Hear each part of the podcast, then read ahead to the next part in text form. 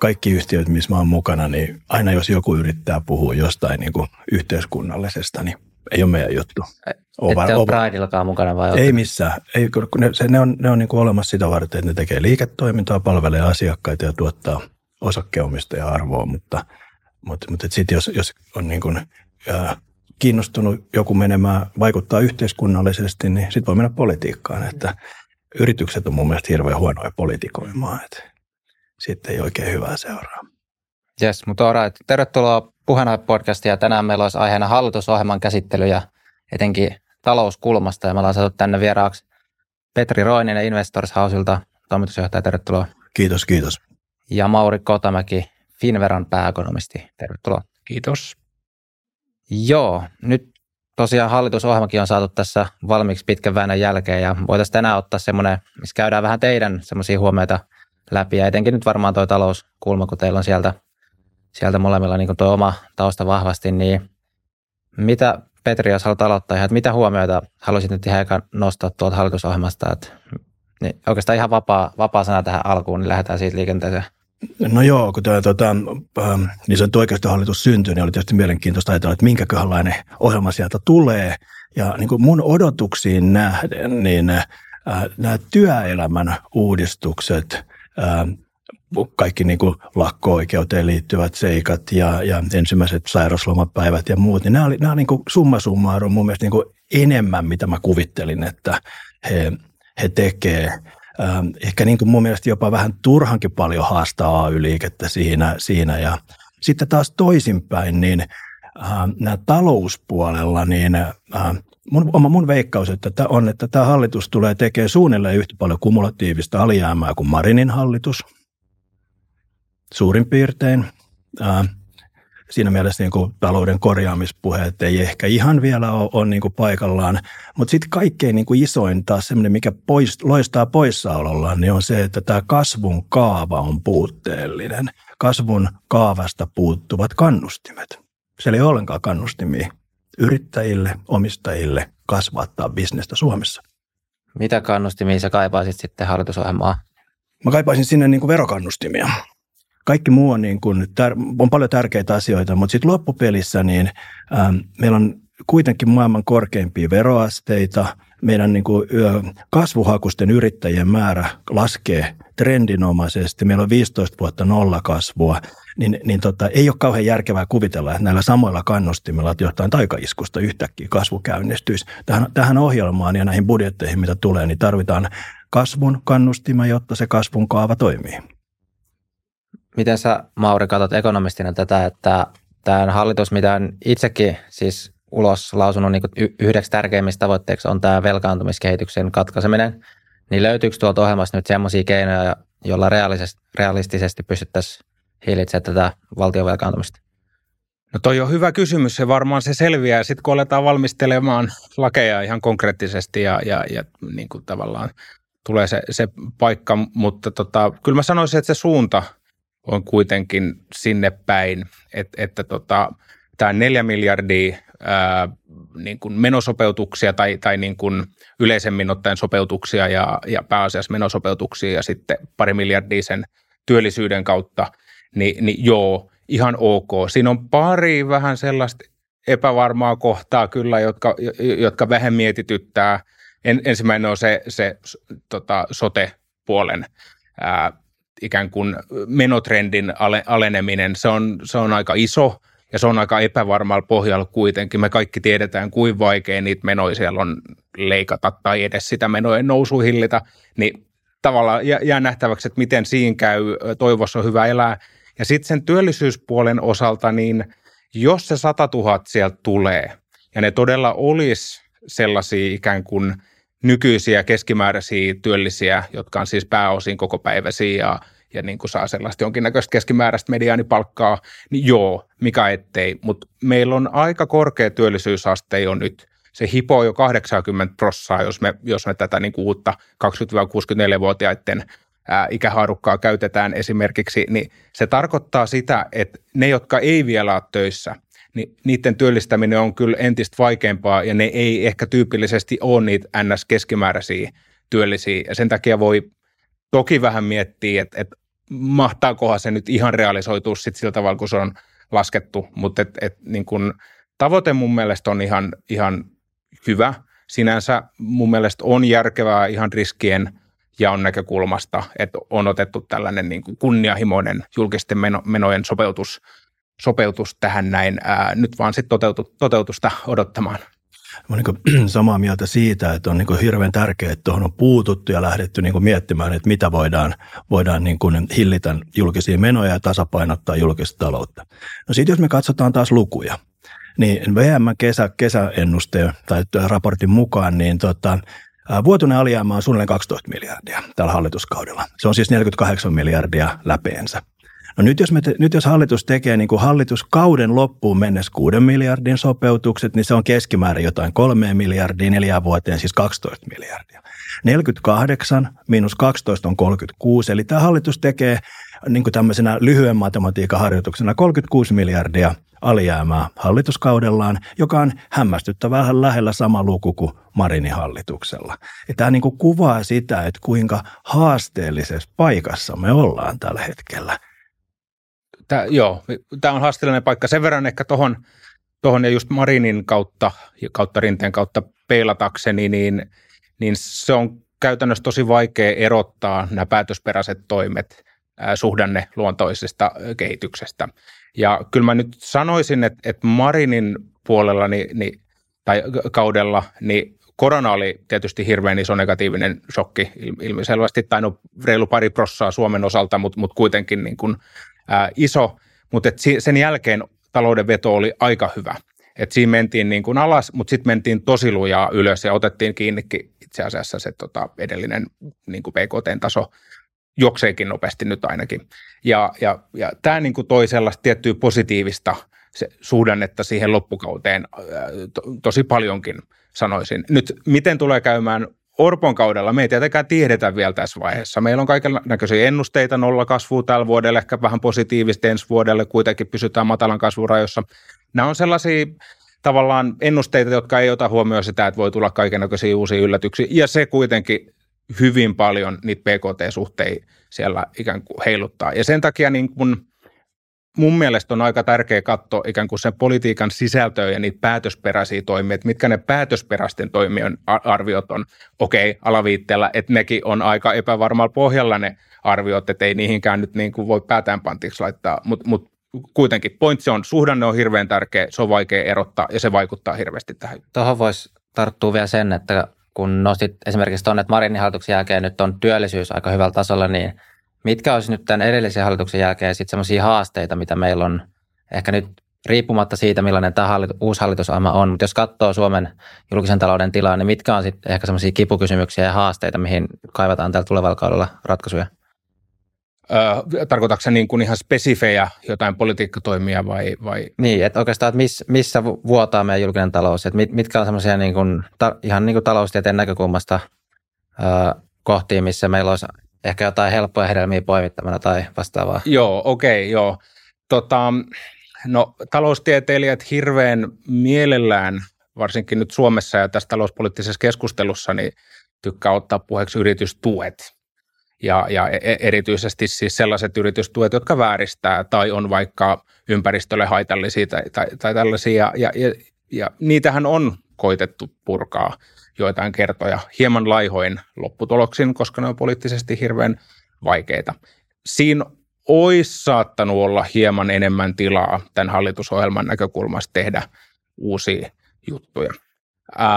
Sitten pitkäaikaväli katsoen mä sanoisin, että kuitenkin kor, niin kuin korkeakoulutus, TKI-puoli, se on vähän aliedustettuna tässä hallitusohjelmassa. Et, et siinä, se on niin kuin pitkän aikavälin kasvun ajuri kuitenkin innovaatiot siis ja, ja, ja tällainen niin kuin teknologinen kehitys, niin, niin siinä olisi ollut enemmän mun mielestä varaa.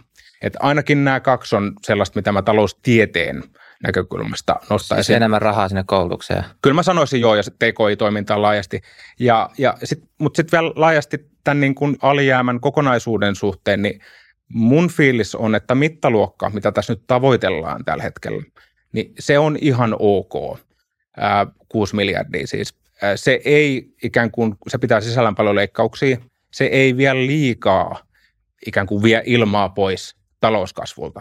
Mutta silti se on ikään kuin riittävän suuri, jotta päästään, sikäli kun se toteutuu siis, jotta me päästään eteenpäin ja seuraava hallitus pääsee ikään kuin tekemään toisen samanmoisen, mikä on sitten oma tarinansa toki. Niin tämä varmaan tarko- tarkoittaa just sitä, että, että tämä on jonkinlainen alku. Että jos me puhutaan näin isoista niin kuin vajeista, missä me eletään, niin tota, tämä on alku ja näitä tarvitaan monta hallitusta tähän peräkkäin se, se on niin kuin se niin kuin realiteetti, että me on luotu, luotu tällainen yhteiskuntamalli, johon äm, yritysjohtajana voisi sanoa, että meillä ei oikein ole varaa.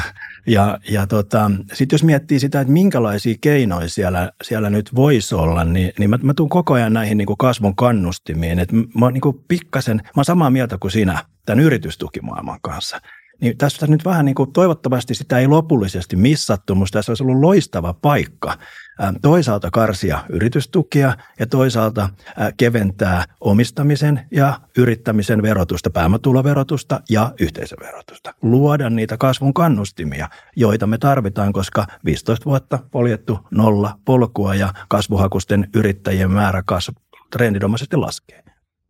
Olisiko meillä ollut varaa tehdä noita? Että kuitenkin välittömät vaikutukset verokertymään taitaa olla, voit ekonomistin vahvistaa, mutta negatiivisia, jos veroja alennetaan, toki sitten pitkässä juoksussa tulee ne dynaamiset vaikutukset. Mutta jos me, jos me tota nytkin ajetaan koko ajan 10-12 miljardin niin kuin alijäämällä, niin tota, e, jatkamalla tätä samaa, pitämällä niin kuin isot alijäämät, pitämällä isot yritystuet, korkeat verot, niin, niin missä on muutos? Mistä se tulee? Joo, ihan, ihan hyviä pointteja. Toki mä niin kun, jos mä pistän sen taloustieteilijän hatun, hatun syvälle tässä päähän, niin mä olisin ehkä, siis mä oon samaa mieltä siitä, että yrittäjyyden omistamisen verotus on tärkeä asia ja se pitää olla tietysti mielessä kilpailukykyinen ja sellainen, että se kannustaa tekemään näitä tärkeitä asioita. Mutta samaan aikaan mm, tässä globaalissa ympäristössä, missä me ollaan ja mietitään yhteisöveroa vaikka, niin mä en ole ihan varma, mitkä yhteisöveron laskun – niin kuin hyödyt lopulta olisi t- tässä tilanteessa, että, että tota, että me, tavallaan realisoituisiko sillä tavalla, kun me, me se tällä hetkellä odotetaan. Mä olen vähän skeptinen sanotaan. Kaksi, näkö, kaksi näkökulmaa. otetaan naapurista Viro, joka on laskenut yhteisöveroa. Jakamaton yhteisövero on nolla. Finanssikriisin jälkeen Viron bruttokansantuote on kasvanut 47 prosenttia, Suomessa 0 prosenttia – me tiedetään ainakin se, että tuossa eteläpuolella Suomenlahteen se toimii. No sitten toinen asia, niin tota, sen ei siis tarvitse olla yhteisövero, vaan, vaan niin yrit, yrittäjä- ja omistamisen niin verotus muodostuu arvonlisäverosta, työ, palkkaverosta, yölleistä, yhteisöverosta ja pääomatuloverosta. Siinä on viiden veron kiila ja nämä viisi veroa voi viedä kaksi kolmasosaa siitä rahasta, mitä yritys ja yrittäjä saa asiakkaalta. Ja tavallaan niin tämä on se, mikä niin kuin Tämä on, tämä on niin se juurisyy, minkä takia Suomen talous ei kasva. Et kaikki muu on vähän niin kuin sekundääristä suhteessa tähän. Ja, ja tavallaan niin kuin nyt, nyt niin kuin tässä, tällä hallituksella olisi ihan loistava paikka ottaa kiinni just tästä, koska tämä sopii sen ideologiaan ja nyt niillä on mahdollisuus tehdä se. Ja, ja, ja tota, mä odottaisin ihan hirveästi, että näitä kasvun kannustimia luotaisiin. Ihan samalla tavalla myös sitten niin kuin palkansaajapuolella. Et nyt, nythän tehtiin niin kuin semmoinen temppu, että tota, laskettiin niin kuin, kenties joku 400 miljoonaa, ja sitten kerätään niin kuin alveina, ja sitten toisaalta niin kuin asuntoton, kiinteistötonttiverojen kautta tämä sama raha takaisin. Se on niin kuin pieni veron painopisteen muutos, mutta se ei vielä niin kuin ole niin iso, että se, se loisi näitä kunnon kannustimia sitten tehdä lisää, lisää tai paremman tai enemmän töitä. Et siinäkin voisi, niin kuin, olisi lisää ambitiota.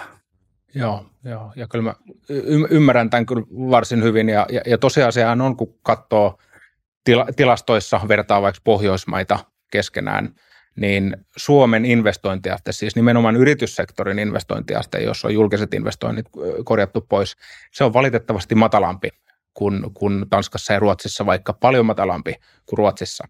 Ja, ja siinä on oltava jotain rakenteellista kyllä. Ää, se vaan, että se on hirveän vaikea sanoa, että mikä se tarkalleen ottaen siellä on, koska sitten taas kun katsoo Tanskaa ja Ruotsiin, niin se ei ehkä silloin, jos katsotaan Viroa, joo, se saattaa mennä sinne niin kuin yritysverotuksen puolelle, mutta Tanskaa ja Ruotsiin, niin se ei ehkä niin selkeästi mene sinne puolella, vaan ne tekijät on ikään kuin myös jossain muualla.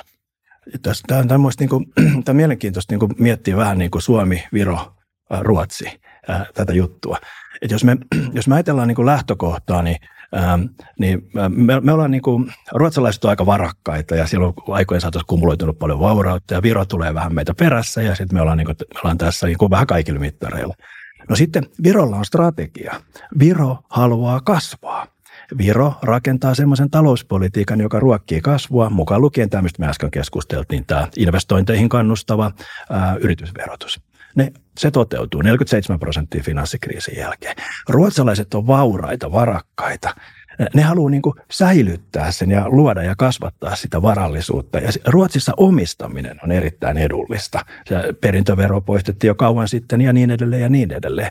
Niin tavallaan nyt niin kuin mun mielestä se iso haaste on, pitäisi miettiä Suomessa, että mitä me halutaan tässä hetkessä. Mikä se meidän strategia olisi, jos noi haluaa olla ja luoda varallisuutta ja säilyttää sitä, noi haluaa kasvaa, niin mitäs me nyt oikein sitten halutaan?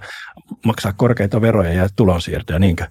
Niin puuttuuko tämä siitä hallitusohjelmasta sun mielestä? Mun mielestä, mun mielestä hallitusohjelma, niin kuin siinä, on, siinä on se, mutta se on niin kuin ehkä vähän, mä kaipaisin siihen lisää ambitiota koko ajan, niin kuin se tulee vähän joka kohdassa, että hyvä juttu, mutta, mutta hei, pikkasen lisää. Joo, Joo ihan totta. Nyt kun sanoit, niin kieltämättä siellä on paljon hyviä juttuja ja siellä on juttuja, mitä voi kritisoida, mutta tota, siitä puuttuu ehkä sellainen tietyn näköinen keihään kärki ja, ja visio.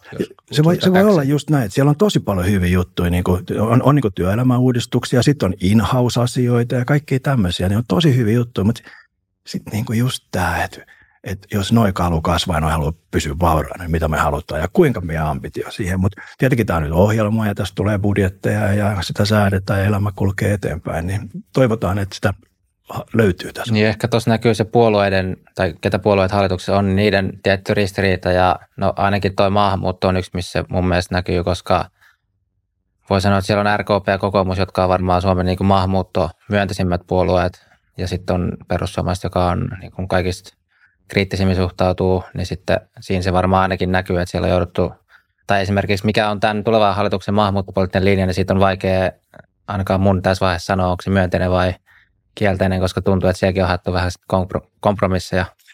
Siinä, siinä on varmaan selkeästi haettu kompromisseja ja se tavallaan sitten ehkä niin kuin näkyy ehkä sitten täällä työelämäpuolella pikkasen niin kuin lisähaasteena siihen, mitä se voisi olla nähden. nähden se on ihan totta. Mutta sitten yksi, yksi sellainen tota, juttu, mistä on ehkä puhuttu aika vähän toistaiseksi vielä tämän hallitusohjelman yhteydessä, mutta se on asia, joka koskee meistä jokaista. Ja, ja se on asuminen. Ja tämä, tämä hallitusohjelma niin on, jos mä, jos mä niin kuin sanoin, että, että tässä kasvun kannustimissa ja talousmaailmassa on ehkä liian vähän ambitiota, niin tämän asumisen saralla hallitus on ottanut itse asiassa aika isoja askeleita.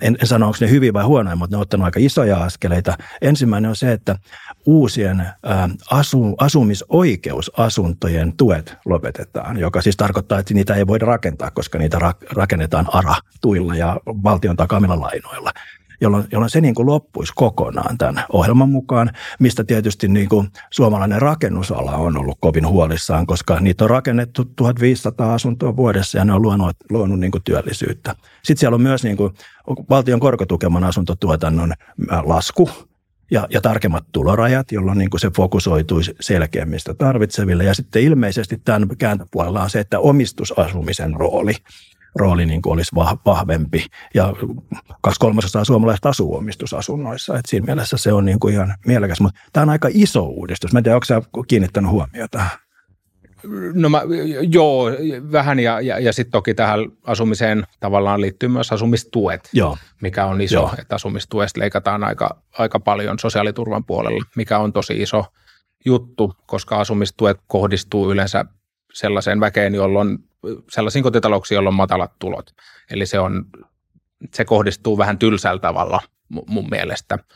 Ää, siinä sitten taas taustalla on se, että asumistukimenot on kasvanut ihan hurjasti menneinä vuosina. Siis, siis tota, ää, ollaan siirrytty satojen miljoonien tasolta miljarditasolle niin sanotusti, ja, ja, ja se on iso, iso juttu. Ja sitten on, on myös tämä ikään kuin väite – että asumistuet siirtyy sitten vuokriin ja käytännössä menee vuokran, vuokranantajille ää, tällaisena piilotukena, ää, mitä tosin taloustieteellinen tutkimus ei hirveän tarkasti kyllä, kyllä supporttaa, että, että se ei niin kuin ainakaan hirveän voimakkaasti näin ole. Ja siis se syy on se, että asumistuki, varsinkin pääkaupunkiseudulla, se on tyypillisesti niin pieni, että, että se ei niin kuin osu kuitenkaan sillä marginaalilla. Se on vähän niin kuin könttäsumma, tietty raha, minkä ihmiset saa, ja silloin se ei vaikuta niiden kannustimiin asu eri, eri tavoin.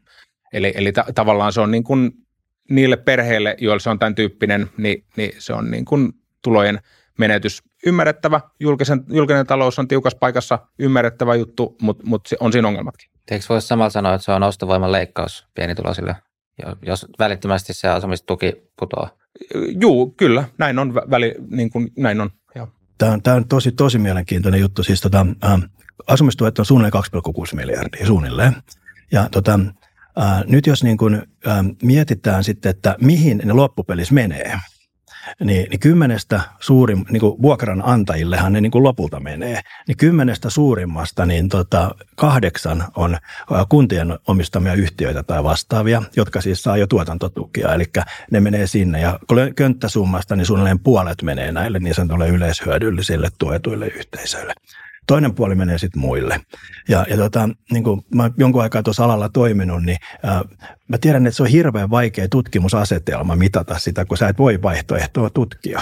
M- mutta, niin, mutta kyllä mun niin sellainen intuitio sanoo, että kyllä ne osittain nämä asumistuet menee vuokriin ää, osittain ihan Joo. varmasti. Ja, ja, ja kyllä ne sellaisessa, niin kuin, toki sellaisessa tiety, tietynäköisessä mekanisessa mielessä ne, ne ilmiselvästi menee siis, koska saat asumistukea ja sitten maksat sen vu, vu, niin kuin vuokrana osittain, niin, niin, niin ilmiselvästi, mutta jos me muutetaan sitä asumistukea vähän ja kysyttäisiin, että kuin iso osa tavallaan äh, ihmisistä tavallaan reagoisi tähän asumis tuen muutokseen, niin se reaktio ei olisi hirveän ei, iso todennäköisesti. Ei, ei varmaan. Se, mikä tässä tulee nyt eteen, niin, niin on varmaan sellainen juttu, että ää, tota, samanaikaisesti kun tämä korkotaso nousi näin voimakkaasti, niin tota, nämä niin sanotut kuntien asuntoyhtiöt, jotka on pitkälle lainotettuja, niin ne joutuu nostamaan tosi voimakkaasti vuokria. Ensi vuoden alusta niin ne vuokrankorotuspaineet voi olla 20 prosenttia niin kuin näissä yleishyödyllisissä. Ja sitten samaan aikaan siellä asuu paljon ihmisiä, jotka elää, niin kuin, saa asumistukea. Ja kun asumistuet supistuu ja vuokrat nousee, niin, niin tässä voi tulla aika isojakin niin kuin, niin kuin haasteita, joka kuvaa sitä tämmöisten niin kuin, pitkiä, pitkäaikaisten rakenteiden muuttamisen vaikeutta. Joo, toi, toi on muuten hyvä pointti ja mitä siitä seuraa on sitten, että ainakin osa siitä porukasta ää, ää, siirtyy toimeentulotuelle puolestaan. Ja, ja se on huono juttu, koska toimeentulotuelle kun joudut, niin se liian usein ikään kuin jumittaa sut siihen asemaan. Ja, ja ne kaikki kannustimet toimeentulotuella ollessa on kaikista huonoimmat, mitä voi olla. Ja, ja se on tylsä juttu. Itse asiassa tä, tässä jälleen kerran, se on kirjauksen tasolla siellä, mutta hallitusohjelmassa oli, että pyritään ikään kuin ää, tekemään toimeentulotuesta taas niin kuin väliaikainen – tuki. Ja sellaiseksi se alun perin on suunniteltukin. Toimeentulotuen pitäisi olla, eli niin sanottu sossun luukku kansankielellä, niin, niin pitäisi olla väliaikainen ja tarpe, tiettyyn tarpeeseen tarkoitettu. Mutta Suomessa vuosien saatossa se on muotoutunut sellaiseksi, että suuri osa ihmisistä saa sitä pysyvästi. Ja, ja näin se ei pitäisi olla. Joo, mutta tässä mun mielestä tässä asumisessa niin kuin tulee älyttömän hyvin niin kuin konkretisoituu tämä meidän niin kuin yhteiskunnan haaste, joka perustuu, yhteiskunta, joka perustuu korkeisiin veroihin ja korkeisiin tulonsiirtoihin. Et kun tehdään uusi asuintalo, niin sen hinnasta 46 prosenttia on veroja. 46 prosenttia. Sitten se on kallis. Ja kun se on kallis, niin se tarvitaan paljon tukia.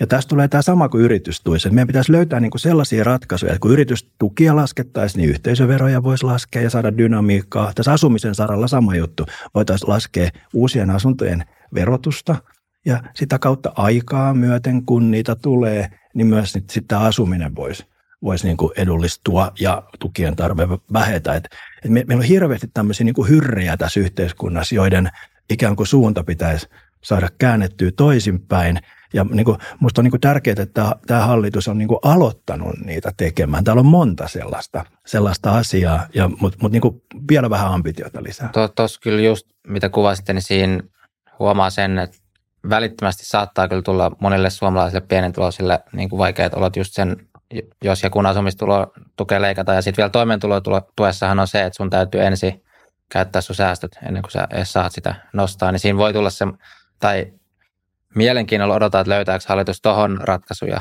että miten se saadaan jotenkin järkeväksi, koska sit, sekään ei ole kyllä todellakaan hyvä, jos tulee semmoinen pudotus, missä meillä alkaa ihmisiä ikään kuin just valua sinne toimeentuloon tuen piiriin. Meidän täytyy pitää huolta ihmisistä, ihmisistä tietysti ja näitä muutoksia pitää osata tehdä ja pystyä tekemään sillä että, että jotenkin kaikki pysyy mukana eikä niin kuin mene rikki mikään. Mutta mut niin kuin, me on luotu niin voimakkaita rakenteita, että niitä on tosi vaikea muuten kuin hitaasti pitkällä aikavälillä muuttaa. Tämä on tosi maratoni nyt, mistä on kysymystä yhteiskunnan niin kuin hyrrän kääntämisessä. Joo, mä, mä oon niin kuin täsmälleen samaa mieltä tästä näin. Ja, ja sitten kun miettii, että se on tosiaan maraton, mulla aika hyvä vertaus tässä, niin ää, se on politiikolla vähän vaikea.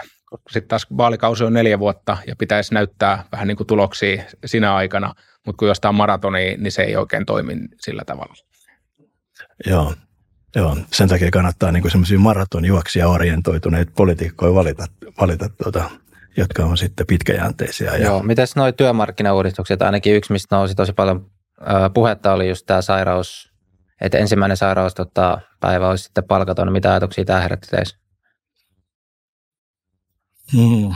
Tota, sehän niin jakaa tietysti mielipiteet tosi voimakkaasti, että, että tota, onko kysymys siitä, että se, se on niin kuin A oikein, että että tota, näin, näin on, on ja käytetäänkö tällaista niin porsaareikää hyväkseen, en tiedä. Toiset taas toteaa, että sairaana ei saa tulla töihin. Että, että se, siinä on tämä, tämä niin moni, moniulotteinen juttu ja mä, mä en ole ihan varma, onko tämä kuitenkaan nyt sitten ihan sellainen, tämä, niin, tämähän on sellainen, niin kuin, jokaisella on mielipide tähän, että herättää paljon intohimoja, mutta mä en ole ihan varma, että onko tämä nyt se niin kuin, iso asia, että kuinka iso asia tämä on, että olisiko ettei, ettei tällä kannata ehkä ärsyttää sitten kauheasti. Joo, näin on. Niin ikään kuin kuluttaa poliittista pääomaa tämän tyyppiseen.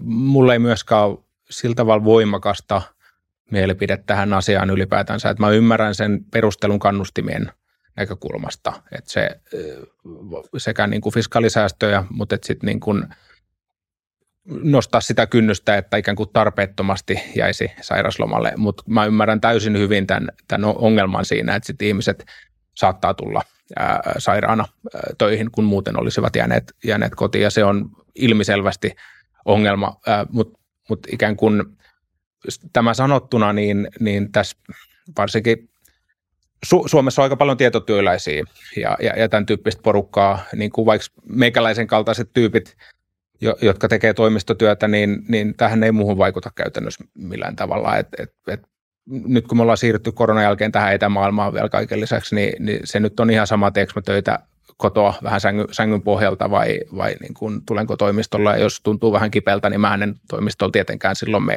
niin tartuttamaan muita. Et, et on iso osa ihmisiä, mihin tämä ei oikeasti koske ää, niin kuin käytännössä juurikaan. Joo, tota, Tuossa kun äsken vähän muutaman kertaa moitin hallitusta ambition puutteesta, niin tässä niin kuin työllisyys- ja työpaikkamäärissä, niin tässä taas niin kuin toisinpäin, että hallituksella on sadan tuhannen uuden työ, työllisen tavoite ja, ja mun mielestä siinä, on, niin kuin, siinä on ambitiota ja siinä on, siinä on myös haastetta tosi paljon. Kun ajatellaan, että niin kuin sanoit, niin työllisyysaste on aika korkea. No meillä on kuitenkin 250 000 niin kuin työtöntä työnhakijaa, mutta sen lisäksi meillä on sitten tota, muistaakseni 300 000 ää, työikäistä ihmistä työnä, niin työelämän ulkopuolella. Ja, ja kuinka helppo sitten sieltä, sieltä näistä kahdesta ryhmästä on löytää. Joka viidestä porukat pitäisi silloin niin kuin työllistyä jollain tavoin. Ja siihen tietysti tarvitaan sitten kaikki, kaikki keinot. Ja, ja tässä, tässä niin kuin, niin kuin mun mielestä niin kuin tämä tavoite on hallituksella hyvä ja kova, hyvä, ja sitten siellä on ehkä niinku just näitä niinku toimia, jotka kannustaa ihmisiä töihin, niin, niin, niin, niin niitä on niinku rakennettu, kyllä. Uh, Mutta sitten taas sinne niinku toiselle puolelle, sinne niinku työllistäjän puolelle, niin siellä on mun mielestä pikkasen naftisti nyt, että, että mä joskus, joskus niinku, mä pitkään työllistänyt ihmisiä, niin sanonut sillä, että, että se on niinku samankokoinen päätös kuin sijoitusasunnon ostaminen, kun sä luot uuden työpaikan. Ainoa ero on siinä se, että sijoitusasunto on riskiprofiililtaan matala, mutta tämä on korkea, koska siinä menee noin vuosi, että sä näet, että kannattaako tämä ja tuleeko tästä ja, ja näin. ja, ja puolet rekrytoineet onnistuu ja puolet ei, niin tavallaan sinne tarvitsisi myös jotain sellaista niin kuin ambitiota, että, että niin kuin myös, myös niitä uusia työpaikkoja syntyisi. Vaikka me puhutaan työvoimapulasta nyt, mutta mä veikkaan, että kun me mennään vähän ajassa eteenpäin, niin voidaan taas palata siihen, että olisipa kiva, kun olisi lisää avoimia työpaikkoja. Niin, näin on, mutta mä luulen, että se, se aika kyllä on jonkin matkan päässä vielä, että, että työvoimapulasta ei puhuta. Mut, mutta tota, ää, siis tosiaan Suomella on korkea työllisyysaste tällä hetkellä ollut oikeastaan niin kuin 70 yli sillä vanhalla määrittelyllä mentiin tuossa Sipilän kaudella ja sen jälkeen se on ollut oikeastaan noususuhdanteista ää, pelkästään. Ää, ja ja, ja tota, saman aikaan työttömyysaste on kuitenkin aika korkea, mikä on tavallaan näennäisen ristiriitasta, mutta esimerkiksi Ruotsissa on samantyyppinen tilanne. Ruotsissa on Suomeen korkeampi työllisyysaste, mutta työttömyysaste on Suomen tasolla suurin piirtein, jopa saattaa olla joinain kuukausina korkeampikin. Eli, eli se viittaa siihen, että Suomessa on jotain rakenteellisia tekijöitä, jotka ei syystä tai toisesta työnnä sitä porukkaa aktiivisesti työmarkkinoille. Tanskassa sitten taas on niin kuin sellainen tilanne ehkä, mitä tavoitellaan, että on korkea työllisyysaste ja suhteellisen matala työttömyysaste myös, eli se niin sanottu rakenteellinen työttömyys on matala. No miten siihen voisi vaikuttaa, niin ää, mä sanoisin, että ainakin osittain nämä hallituksen toimet, mitä, mitä nyt ohjelmassa on, niin, niin siihen ää, puree. Se, että millä, millä niin kuin voimakkuudella, niin, niin en osaa sanoa, ehkä nyt ei mitään niin kuin valtavan voimakasta vaikutusta, mutta sinne päin kuitenkin. Ja, ja ne toimet on just sellaista tiettyä joustavuutta sinne työmarkkinoille, riskin pienentämistä, kun palkkaat ää, työntekijän. Siellä on, ne on, ne on aika karvaita toimia, toki esimerkiksi AY-liikkeelle, mutta et siellä, siellä on tällaisia määräaikaisten sopi, sopimusten tekemisen helpottamista, ää, siellä on sopimisen helpottamista sillä tavalla, että ei ole enää tätä että pitää niin kuin luottamusmiehen kanssa so, sopia, vaan voi sopia niin kuin myös muiden ää, niin kuin, ää, sopi, niin kuin sopijaksi todetuiden kanssa. Ää, ja, ja, ja siellä on tätä niin kuin YT-lain ää, henkilöstömäärän nostoa 50-25, mikä taas jälleen kerran tuo alle 50 henkeä työllistävälle yritykselle joustoja sinne ja, ja, ja tämän tyyppisiä siellä on irtisanomissuojaan liittyviä toimenpiteitä ja nämä pienentää sitä työllistämisen kynnystä kyllä. Ne on karvaita palkansaajille, mutta ne, ne lisää sitä ikään kuin kiertoa työmarkkinoille ja mä luulen, että niillä on kuitenkin nimenomaan siihen rakenteelliseen työttömyyteen positiivinen vaikutus. Siellä on, on jo mä samaa mieltä, että siellä on näitä ja tota, ne on hyvi, monet on hyviä ja, ja tota, yksi, yksi sellainen niin kuin on hyvä on, tota, muistaakseni alle 50 hengen työpaikoissa, niin ei, ei enää ole sitten samanlaista takaisinottovelvollisuutta kuin aikaisemmin, joka, joka niin kuin on siinä mielessä looginen, että, että jos sun niin kuin tilanne muuttuu ja sä tarvitset tämän, tämän kaltaisia ihmisiä töihin, niin sitten se toimii paremmin näin. Pikkasen huolissaan siitä, että vedetäänkö tässä liian, liiankin paljon, paljon näitä, mutta, ja näitä tota, ikään kuin AY-liikkeen suuntaan niin kuin vaikeita kysymyksiä. Ää, tietty tietty niin kuin sellainen sopusuus on kuitenkin aina yksi arvo, ja, ja niin pitkälle kuin mahdollista, niin tärkeä vaalia sitä yksituumaisuuttakin.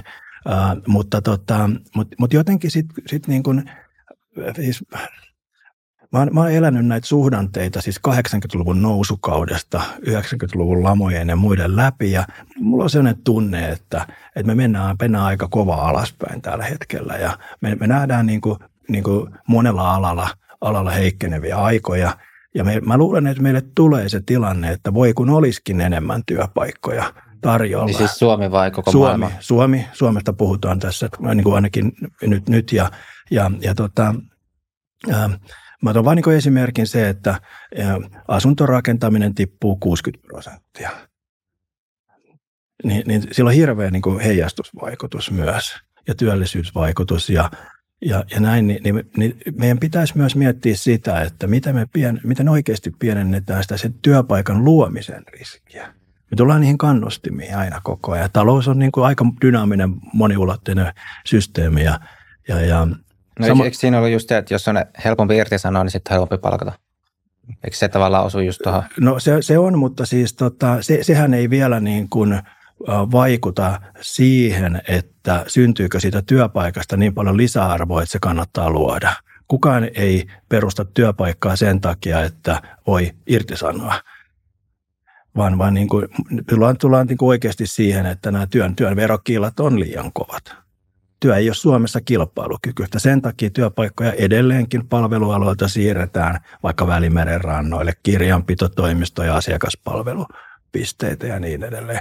Ja, ja nyt kun me eletään tämmöisessä maailmassa, sä viittasit tässä tähän etätyöhön, pannaan siihen vielä alustatalous mukaan, mutta puhutaan nyt etätyöstä. Niin se on oikeastaan ihan sama asia, että ulkoist, joku ulkoistaa työpaikan niin kuin jonkun kotisohvalle tai sitten vaikka Miamiin tai Fuengirolaan. Niin kuin teknisesti se on ihan sama, mutta työehdot on erilaiset. Mm. Meidän pitäisi niin kuin nyt miettiä se, että miten suomalainen työelämä on kilpailukykyinen tässä etätyön globaalissa maailmassa. Ja mun mielestä niin kuin siinä olisi sellainen, missä niin kuin, niin kuin työnantajat ja työn, työntekijäjärjestöt yhdessä niin kuin voisi miettiä ja löytää kyllä niin kuin aika paljonkin. No siinä tietysti se, että jos on kotisohvalla, niin ostovoima jää tänne Suomeen. Jos on siis kansantalouden kannalta se on näin, mutta sitten jos niin mietitään, että minne se syntyy se työpaikka, koska, koska se, se, se työnantaja ja se omistajahan ratkaisee sitten sen, että mihin se syntyy. Että syntyykö se, mihin, mihin hän etätyy alustatalousmaailmassa sen, sen vie. Niin, niin tavallaan toi, toi keskustelu meillä on vähän käymättä, käymättä, että miten suomalainen työpaikka on kilpailukykyinen. Musta tuntuu, että yksi mihin hallitus ainakin retoriikan tasolla ja etenkin perussuomalaiset on pyrkinyt niin kuin tuohon iskeä on ainakin se, että no ei ainakaan nosteta niin kuin elämisen kustannuksia. Eli just tämä polttoaineen hinta, pumpuhinta halutaan ikään kuin taata se, että se ei nouse ja näin poispäin. Noin on ehkä ollut ainakin niin kuin retoriikan tasolla niitä keinoja, millä on haluttu äänestäjiä puhutella. Bensan hinta on todennäköisesti yksi poliittisesti vahvimpia käsitteitä. Jep, joo. Tämä oli kyllä tämä oli poliittinen, poliittisen viestinnän voitto ehkä perussuomalaisilta. Et, et en, en sanoisi, että se olisi hirveästi mitään muuta. Ja, joo, itse olen vähän kriittinen tähän niin kuin, tota, kyseiseen ää, mu- muutokseen, siis var, mut, mutta tota, oikeastaan vielä tuohon tuohon edelliseen haluaisin tarttua se, sen verran. Siis, siis Petri, seuraa, Petri seuraa tietysti asuntomarkkinoita tarkasti myös ja, ja tota, ehkä saat – sä, sä oot realisti tai, tai pessimisti, kun tässä mä oon niin enemmän optimistinen talouden kehityksen suhteen, että mä en, mä, mä, tota, mä en ihan näe niin ikään kuin negatiivista syklin kohtaa tä, tässä, mutta äh, no, sit, sitä voi debatoida varmasti ikuisesti, että miten tässä, tässä no käy tulevaisuudessa. Mä, mä, mä erittäin mielellään tässä väärässä. joo, joo, joo, ymmärrän. ymmärrän. Ää, mutta mutta tota, siihen tavallaan ehkä AY-liikkeen haastaamiseen ja, ja siihen, niin mä oon siitä samaa mieltä, että tämä on aika rohkea ohjelma. Mun mielestä huomattavasti rohkeampi kuin mä olisin odottanut. Ja kun katsoo aikaisempia hallituksia, niin, niin oikeastaan niiden perusteella en olisi tällaista haastamista. Että täällä on sekä sosiaaliturvan puolella todella monessa kohtaa on sellaisia asioita, mitkä on ammattiyhdistysliikkeelle tosi tosi tärkeitä ja, ja vaikeita paikkoja. Ja sitten on siellä työelämälainsäädännön puolella on, on samoin tosi tosi hankalia kohtia ja, ja olisin todella niin kuin ihmeessä, kun miettii, miten Sipilän hallituksella esimerkiksi kävi ja siinä vaiheessa, kun alkoi tulee niitä ikäviä lainsäädäntöhankkeita, ää, niin, niin kansa olikin jo Senaatin torilla ja, ja, ja näin edespäin, niin olisin tosi ihmeessäni, jos jotain vastaavaa ei tapahtuisi tällä hallituskaudella. Että siellä on kuitenkin meidän sellaiseen ne on tavallaan niiden vaikutuksia ehkä paisutellaan, mutta jossain henkisessä mielessä niin ne on meidän järjestelmälle tosi tosi tärkeitä, niin kuin yleissitovuus vaikka, tai sitten niin kuin eläkeuudistusta aletaan tekemään ja, ja ansiosidonnaista leikataan, ja siellä on hirveästi tällaisia tärkeitä.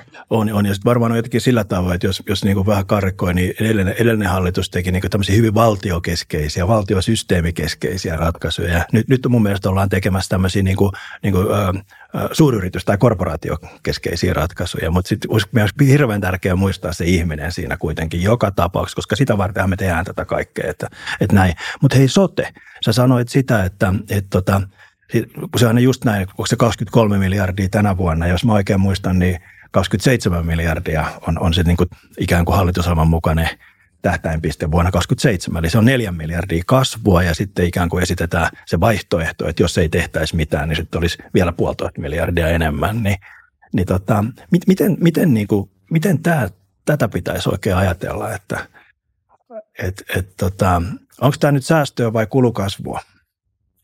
No mun mielestä se on, se on kyllä säästöä, sikäli kun ne sikäli tavallaan ne luvut on, on niin kuin oikeita ja miksi eivät olisi, ää, mut, mutta mä, mä sitten taas esitän se kysymyksen, että mitkä ne keinot tarkalleen ottaen siellä on ja millaiset mahdollisuudet hallituksella sitten on, on ikään kuin niihin puuttuu, että et mä en ole mikään sote-spesialisti, mä en, mä en sitä niin kuin yksityiskohtaisesti pysty kommentoimaan, mutta näin taloustieteilijän, makrotaloustieteilijän näkökulmasta, niin ne kannustimet on kuitenkin tärkeitä. Ja jos siellä sotealueella ei ole sitä vero-oikeutta, eli tavallaan tulee se aikavälitön ää, ikään kuin feedbacki siitä, mitä sä teet, ja sitten se myös välittyy sinne ikään kuin paikalliseen poliittiseen prosessiin, vaan on tämän tyyppinen ikään kuin pehmeä budjettirajoite, mikä tällä hetkellä on, että VM päättää toki poliittisessa ohjauksessa, mutta että, että jos rahat loppuu paikasta X, niin ikään kuin annetaanko sinne lisäresursseja vai ei. Se on pehmeä budjettirajoite ja mun käsittääkseni tyypillisesti ne ei pidä, vaan sitten yleensä niitä, niitä resursseja sinne annetaan, koska kukaan poliitikko ei ole sellainen, että, että sanoo, että nyt suljetaan tuo osasto sen takia, että, että tota, meillä on nyt tämä rajoite tässä näin. Joo. Ja tämä on hanka, hankala juttu tässä. Ja sen, sen tietää, että sote mikä on siis työvoimapula ja tulee kasvaa, koska näitä hoidettavia määrä tulee koko ajan nousee, niin sitten just nuo työmarkkinoihin liittyvät uudistukset, että sairauspoissaolopäivä ensimmäinen palkka tai muu, niin ne, ne taas kuulostaa just siltä, että ne nyt ei välttämättä ainakaan lisää hoitoalan niin kuin houkuttelevuutta. Se varmaan tulee olemaan tällä haast- hallituksella aika haastavaa, että miten vaikka neljän vuoden päästä, niin onko meillä hoitoalalla ihmisiä töissä ja miten me saadaan vaikka ulkomailta sitten työntekijöitä. Ja ehkä, ehkä tämä menee vielä, vielä siihen, niin kuin just Petri nosti tuosta tota, tota ikään kuin tietyn näköistä vision puutetta, niin mun mielestä Suomen visio monasti on ollut siis menneinä kymmeninä vuosina se, että jos jossain on ongelma, joka liittyy julkiseen sektoriin jollain tavalla, niin, niin sinne on ikään kuin kaadettu lisää rahaa tavalla tai toisella. Ja se järjestelmä on paisunut. Ja paisunut esimerkiksi meidän terveydenhuoltojärjestelmä on voimakkaasti jul, julkisvetoinen, pois lukien nyt työterveyshuolto, jossa toki on myös julkista rahaa, mutta mut kuitenkin. Ja t- ikään kuin se sama vähän niin kuin jatkuu. Et ed- edelleen me niin kuin, tavallaan, mikä on se vastaus, kun tulee ikään kuin jotain ongelmia tai on resursseja vähyttä, niin me annetaan lisää rahaa sinne. Joo, tämä on hyvä, niin kuin, että jos me pelkästään tämä sillä, että Vir- Virolla on strategia, ne haluaa kasvaa, ne tekee sellaista politiikkaa, ruotsalaiset haluaa pysyä vauraana ja vaurastua, ne tekee sellaista politiikkaa, mutta Suomessa kaadetaan rahaa. Et tota, aika jännä, mutta mut tota, tämä sote on tosi, to, minusta oli erittäin tärkeä näkökulma, näkökulma ja perusasia, että et tota, jos valta ja vastuu ei ikään kuin rahat, rahat ja resurssit ei ole samoissa kourissa, niin tota, ei tule hyvää, koska nythän se johtaa sitten siihen, niin kuin nähtiin, että et hoitajien palkoista viime kädessä päätti hallitus, maan hallitus siis. Ja, ja tota, niinhän se ei, ei niin kuin pitkässä voi olla. Jolloin, niin kuin, mäkin olen alkanut miettiä sitä, että mä olin jossain vaiheessa tosi voimakkaasti, että ei helkutti, että ei lisää verotettavia, verottavia portaita, ei maakuntaveroa.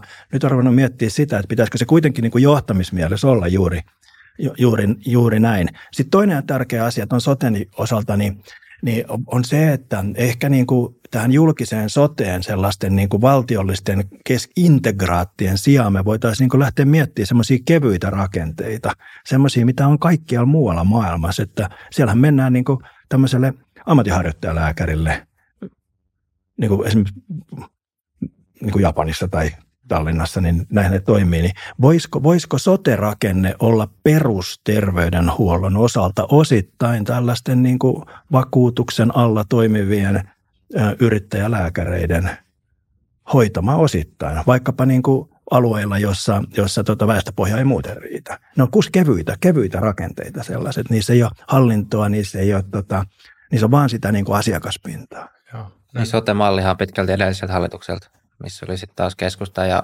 demarit sorvaamassa siitä. Niin... Joo, mutta sitä voisi tietysti kehittää. Totta kai, totta kai. Eikö Joo. niin?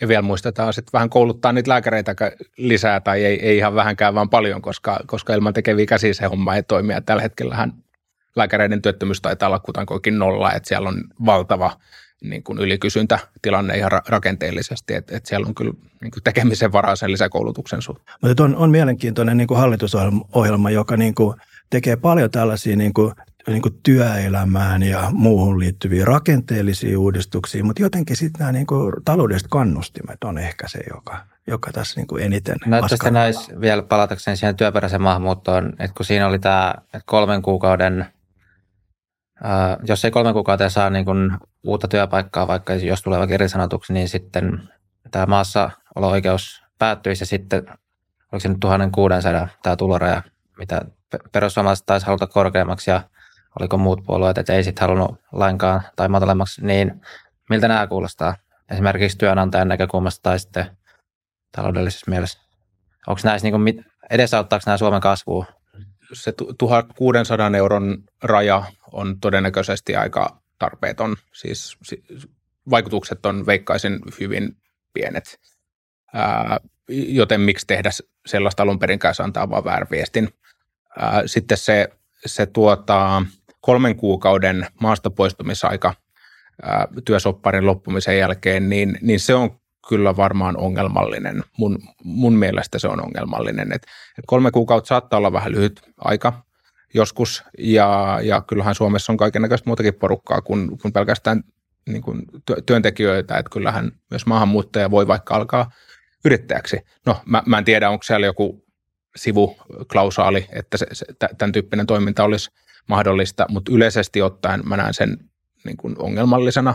Ja laajemmin ottaen tämä maahanmuuton kehikko, niin mun mielestä siinä ei menty hyvään suuntaan. Ei, ei sillä tavalla, että se työperäisen maahanmuuton kokonaisuus nyt merkittävästi tätä nykyjärjestelmää ää, muuttaisi. Ehkä päinvastoin siellä taisi olla jotain ihan positiivisiakin kohtia niin kuin työperäisen maahanmuuttajan nä- näkökulmasta, mutta kun me mietitään meidän väestörakennetta tällä hetkellä ja mihin suuntaan se on, se on menossa, ja se kuitenkin niin kuin huononee kymmenen vuotta tästä eteenpäin vielä jokseenkin jyrkästi, ja sen jälkeen vielä huoltosuhde on niin kuin huononee, mutta hitaammin.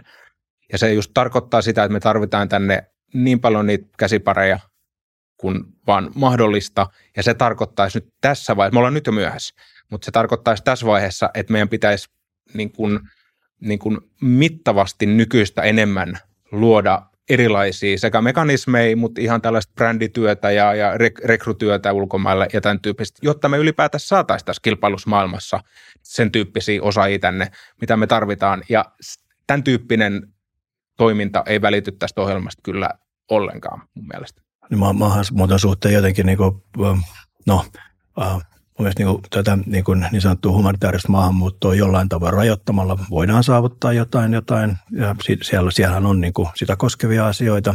Sitten taas työperäinen maahanmuutto, niin tota, on niin kuin ihan selvää, että me ei olla kilpailukykylistan ykkönen, just niin kuin sä sanoit, että, sanoit, että meillä on siinä erittäin paljon tekemistä.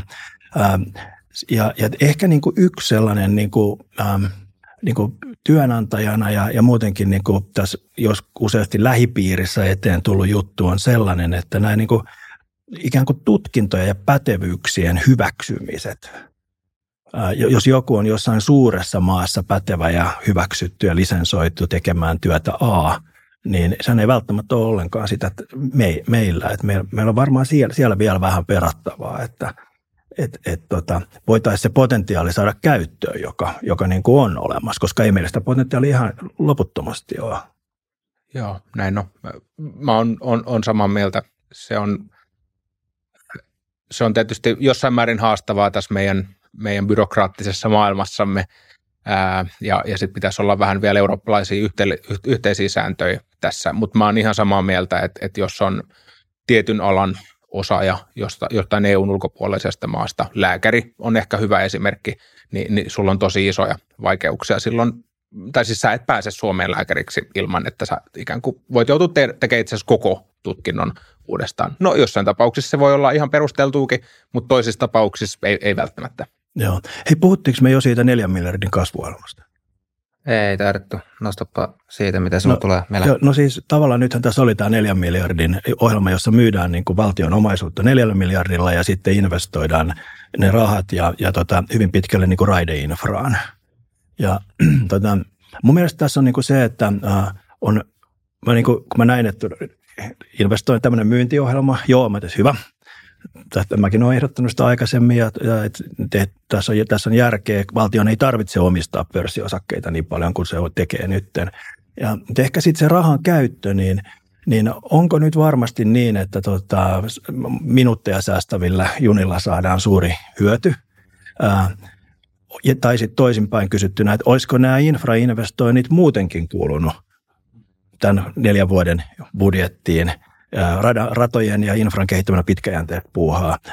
E, ainakin osittain näin, että se on pikkasen niin kuin taskusta toiseen. Ja sitten toinen asia, että jos se neljä miljardia käytetään, niin olisiko sillä voinut sitten vaikka vähän lyhentää lainoja ja sitten ehkä vähän investoida johonkin, mikä tuottaa tosi hyvin tulevaisuudessa. Niin tämä Turun tunnin juna esimerkiksi oli niin, tu, niin se on, se on, niin, nämä tunnin junat on vähän sellaiset. Mä en ole ihan varma, että onko kenellekään hyötyä siitä oikeasti, että jos hän pääsee Turkuun, Tampereelle tai Helsinkiin kolme tai neljä minuuttia tai vaikka kahdeksan minuuttia nopeammin tai hitaammin. Mun mielestä joku oli laskenut sen, että se oli kaiken lisäksi, jos tuon tunnin junan tekee, niin se olisi kantanut tehdä Helsinki-Tampereen välille enemmän matkustajia.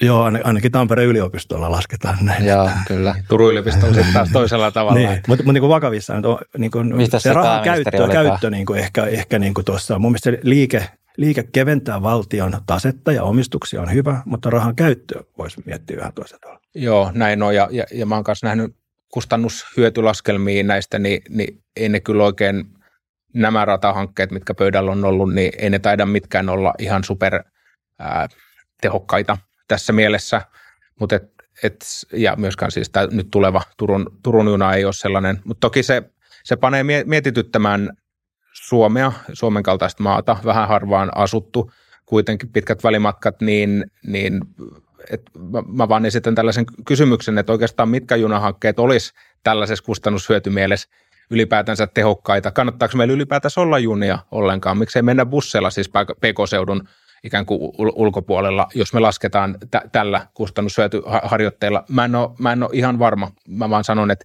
niissä laskelmissa saattaa olla tiettyjä niin kuin haasteita ja siihen liittyy myös muita aspekteja, mitä välttämättä niissä ei aina pystytä ottamaan kiinni. Niin eihän mitkään kotimaan lennotkaan taida olla laskelmien mukaan kannattavia. Niin, julkista tukeahan ne, ne vaatii. Jep. No Tuosta taisi tuo talouspuoli tulla aika hyvin, mutta et yhteenvetona, niin no saatiinko me nyt mitä aika jotenkin negatiivinen kaiku tässä? Niin mitkä nyt oli ehkä semmoisia, voisi ottaa tähän loppuun vielä, että semmoista posit, totta kai toimeenpano tulee ratkaiseen, mutta mitkä olisi semmoisia ehkä positiivisia nyt, mitä tässä hallitusohjelmassa tuli? Nyt tässä hallitusohjelmassa niin kuin aika rohkeasti käynnistetään työelämäuudistuksia. Tässä tehdään niin kuin in-house-ratkaisuja – tässä on paljon, paljon tämmöisiä, tässä niin kuin myydään valtion omaisuutta, käytetään sitä rahaa johonkin muuhun. Tässä on paljon, paljon niin kuin hyviä, hyviä asioita, mutta niin kuin ehkä se kaikkein keskeisin on se, että ne kasvun kannustimet voisi olla vähän paremmat. Joo, pitkälti samaa mieltä. Sitten tai julkisen talouden sopeutu, sopeutustavoite on hyvä asia, se on, se on tarpeellinen asia ja, ja, ja varmasti äänestäjätkin juuri tälle antoivat mandaatin mun mielestä. Meillä oli julkisen velan vaalit tällä kertaa ja lopputulos oli, oli nyt tämä. Sitten ehkä mistä ei niin, niin paljon nyt kerätty juttelemaan, niin, niin työn tekemisen kannusteet hän tulevat jonkin verran parantumaan tässä. Ää, ehkä aika paljonkin, kun katsotaan Suomen pitkää linjaa, niin tälle kertarysäykselle niin sanotusti aika, aika paljonkin. Mutta siinä on toki se varjopuoli, Et, että siinä on tämä ikään kuin oikeudenmukaisuuden ja tehokkuuden välinen tasapaino, ja se tarkoittaa, että nämä uudistukset osuu aika paljon sellaisiin ihmisiin, jotka on sosiaaliturvan varassa, ja se ei ole ihan ongelmatonta, ja, ja ta- tavallaan niin kuin, mutta tämä näyttää sen, että kun niitä työn tekemisen kannustimia uudistetaan, niin tämä on ikään kuin vääjäämätöntä. Ei ole, ei ole mitään oikotietä onneen, vaan se, se on sitten sillä tavalla, että jo, joillain paranee ja käytännössä siis, siis työn tekemisen ja työttömänä olemisen ero pitää kasvattaa. Ei ole oikotietä. Tämä vaan osoittaa sen ja mä luulen, että, että jos sitä su, summaryy vielä, niin, niin tästä tulee poliittisia selkkauksia tämän hallituskauden aikana kyllä tuolla Onko toi muuten aika suurena riippuvainen asia, että jos nyt miettii, että neljän vuoden päästä, kun katsotaan tätä – niin et sitten, että oliko nämä onnistuneita vai ei, niin kuinka paljon luulet, että tämä päätös, päätökset itsessään vaikuttaa, kuinka paljon siitä just riippuu. Vähän mitä siinä al- alkuunkin toit esiin, että itse asiassa, että mihin vaan niin kuin yleinen talouden suhdanne menee. No, no päätöksillä itsessään on tietty rakenteellinen vaikutus kyllä, joka toki voi olla erilainen sitten suhdannetilanteesta riippuen. Ää, kyllä mä luulen, että, että tai näin ihan viitaten taloustieteelliseen tutkimuskirjallisuuteenkin sanoisin, että näillä ty- esimerkiksi työttömyysturvaa koskevilla uudistuksilla on positiivinen työllisyysvaikutus. Mun mielestä se on aika vakaalla pohjalla itse asiassa se tutkimuskirjallisuus. Mun mielestä niin tuohon liittyen, niin tavallaan me, me, me ei saada niin kuin antaa ää, excusea siitä, että tota, hei, teillä on valta viedä tätä maata, mutta mut, sehän riippuu niin kuin suhdanteista, vaan, vaan niin kuin meidän pitää edellyttää sitä, että jos teidät on valittu johtaa tätä maata, niin ihan riippumatta siitä, millä miten nämä suhdanteet kehittyy, niin teillä on velvollisuus pitää tämä kunnossa ja laittaa tämä kuntoon. Ei, ei, ei kukaan voi, voi niin kuin ajatella toisin. Ja sen takia niin, ää, mun veikkaus on, että tämä, että julkinen talous on huonommassa kunnossa vuonna 2027 kuin se on nyt. Velkaa tulee kumulatiivisesti 30-40 miljoonaa lisää. Julkinen talous on huonommassa kunnossa. Ja, ja, ja neljän vuoden päästä niin kuin kysytään, että, kysytään, että miksi näin. Ja, ja sen takia niin nyt on hirveän tärkeä juttu se, että mistä me puhuttiin äsken, Virolla strategia kasvaa, Ruotsilla olla vauraita. Mikä se, mikä se tota meidän juttu on? Se pitäisi nyt löytää se juoni. Onko enemmän vai vähemmän köyhiä neljän vuoden päästä? Niin. Se, se on tietysti kiinnostaa ainakin nykyisten oppositiopuolueiden äänestäjiä, tai sieltä heidän kritiikki tietysti kumpuaa ihan perustellustikin. Se, se, se, se mun mielestä, että suomalaiset vaurastuisi, kaikki suomalaiset vaurastuisi, niin se kelpaisi tota tämmöiseksi niin kuin juonen niin kuin johtotähdeksi ja, ja sitten rakentaa nämä kaikki toimet sen mukaan. Mutta se on, se on aika hilkul kyllä, kyllä siinä, että pienituloisuusaste, mitä käytetään tämän, puhutaan köyhyydestä näin kansankielellä, niin niin varmaan nämä sosiaaliturvaleikkaukset kyllä tulee kasvattamaan sitä mun mielestä hyvin ilmiselvästikin, mutta sitten just hallituksen näkemys tästä, että jos työllisyys kasvaa siihen malliin, mitä he on aikonut, aikonut niin se sitten taas pehmentää sitä efektiä. Ja, ja mikä se tasapaino on, mä luulen, että kyllä se pienituloisuus jonkin verran varmaan tulee nousemaan, mutta, mutta tota, sitä me ei nähdä pelkästään katsomalla vuonna 2007, koska ne suhdanteet. Joo, mutta suhdanteilla ei anneta excusea, mutta, mutta jos otetaan yksi tavoite, mikä, mikä niin toivoisi, että tästä hallituksen ohjelmasta toteutuisi. Mä en toivo, että toi julkisen talouden tasapainottaminen toteutuu, koska se, se, on, se, on, se on, julkisen talouden tila menee huonommaksi. Mutta yksi on se, että 100 000 uutta työllistä. Jos, jos tässä hallitus onnistuisi, onnistuisi luomaan sellaista politiikkaa, joka mahdollistaisi sadan tuhannen uuden työpaikan syntymisen, niin se, se olisi aika hieno juttu. Tuo varmaan melkein kaikki voi allekirjoittaa. Mutta jes, hei, kiitos Petri ja kiitos Mauri. Kiitos, kiitos. kovasti, kiitos. Ja kiitos katselijoille ja kuuntelijoille ja pankaa kommentteja, että mitä ajatuksia teillä on tästä uudesta hallitusohjelmasta ja me nähdään seuraavassa jaksoissa. Moi moi. Moi.